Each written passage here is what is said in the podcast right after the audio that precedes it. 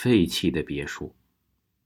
黎明的曙光刚刚照耀到了男生宿舍三零二房间里面，一阵优美的手机铃声也就在这个时候打破了整个房间的宁静。优美的旋律传播在房间里的每一个角落，而这个时候啊，床上一个年龄不是很大的，也就二十多岁的年轻小伙子反身从床上坐了起来。这是谁呀？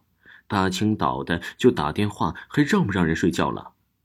虽然嘴里抱怨着，但是他还是伸手就拿起了桌子上的手机，更是看也不看的就按通了接听键，放在了耳边。喂，谁呀？大清早的还让不让人睡觉了？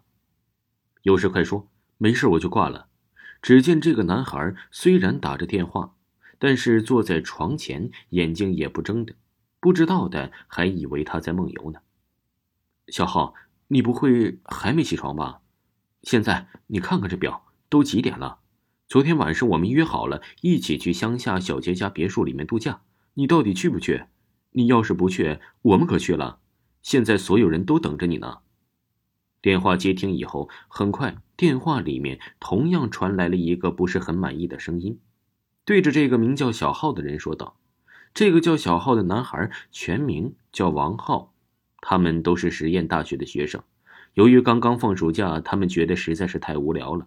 而小杰家里刚好这乡下有一套别墅，所以大家就提议去乡下的别墅里面玩。而大家呀都很欣然的接受了。怎么不回去呢？这次的旅行没我多无聊啊！我现在就去，二十分钟马上就到。本来还迷迷糊糊的王浩啊，听到他们就要出发了，顷刻间睡意全无的他挂了电话，急急忙忙的穿好衣服，带着自己的行李就来到了他们约好的地点。果然看到大家都已经准备好了，准备整装待发了。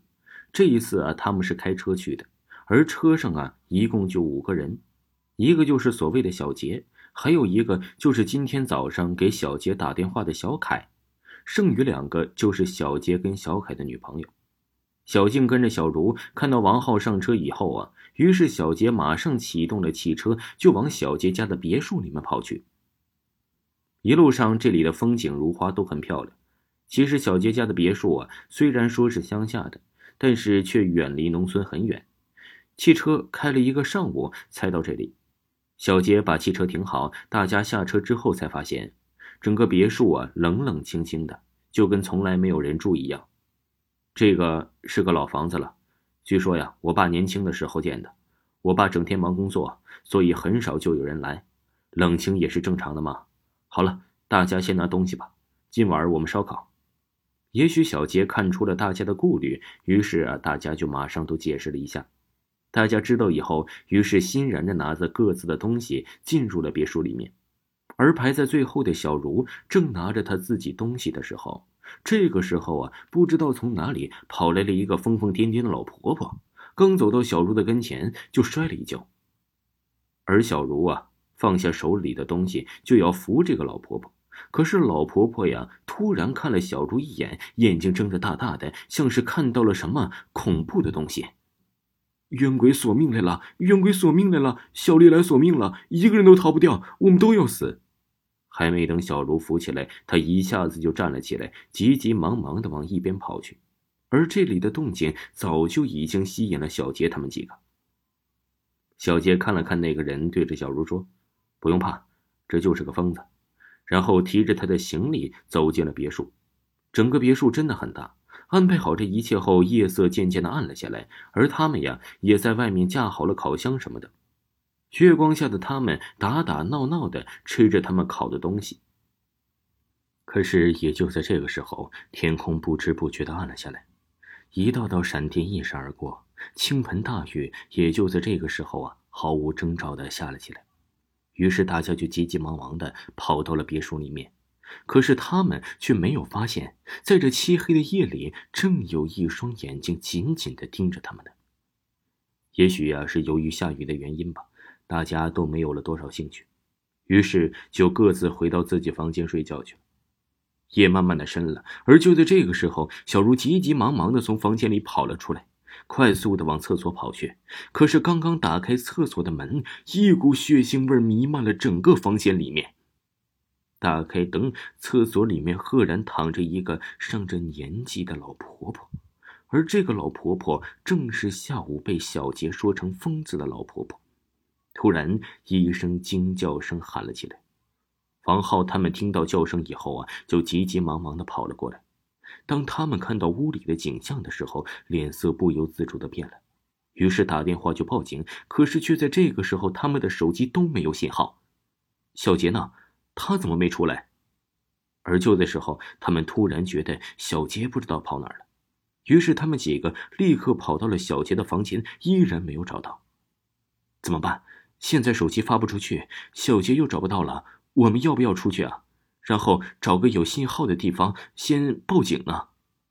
看着大家迷茫的眼神，小静在一边提示道：“别无办法的大家也只好赞同了小静的这个办法。”于是他们打开大门就跑了出去。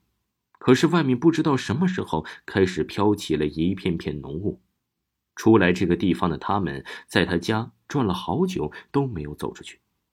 没过多久，居然又回到了别墅里面。而就在这个时候，他们刚刚走进别墅里面的时候，旁边的冰箱里面呢，居然流出了一片鲜红色的液体，很快吸引住了大家的目光。于是，他们小心翼翼的来到了冰箱前，打开一颗血淋淋的人头放在了冰箱里面，而这个，就是主人公小杰。此时的别墅里面，到处弥漫着恐怖的气息，到处都是死气沉沉的样子。可是，也就在这个时候，他们谁都没发现小茹不见了。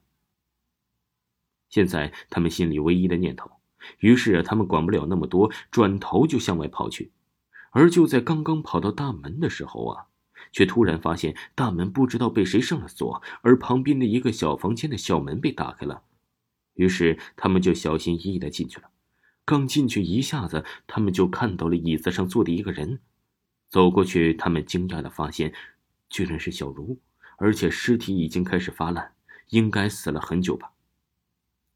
如果这个真的是小茹的话，那今天跟自己一天的那个是谁呢？看到这里，顿时感觉到了一阵阵的寒意。顾不了那么多的三个人，就来到了小杰的车前，打开车门坐了进去。然后发动汽车，一下子撞开了大门，跑了出去。汽车在昏暗的大路上飞快的奔驰着，而就在一个路口的急转，想要卡住车的王浩却发现刹车失灵了，而车直接就撞在了山下面的悬崖之下。此时啊，在这悬崖的下面，趴着小茹的人头，在静静的看着这辆车该什么时候发生这件事。这可能啊，就是一场报复吧。